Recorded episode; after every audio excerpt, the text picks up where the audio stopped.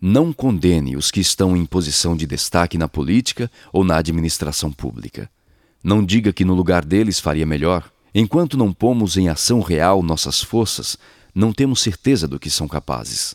Talvez você fizesse pior se estivesse na posição deles. Procure desculpar, porque não conhecemos as circunstâncias em que se encontram aqueles que têm sobre seus ombros o grande peso da responsabilidade pública.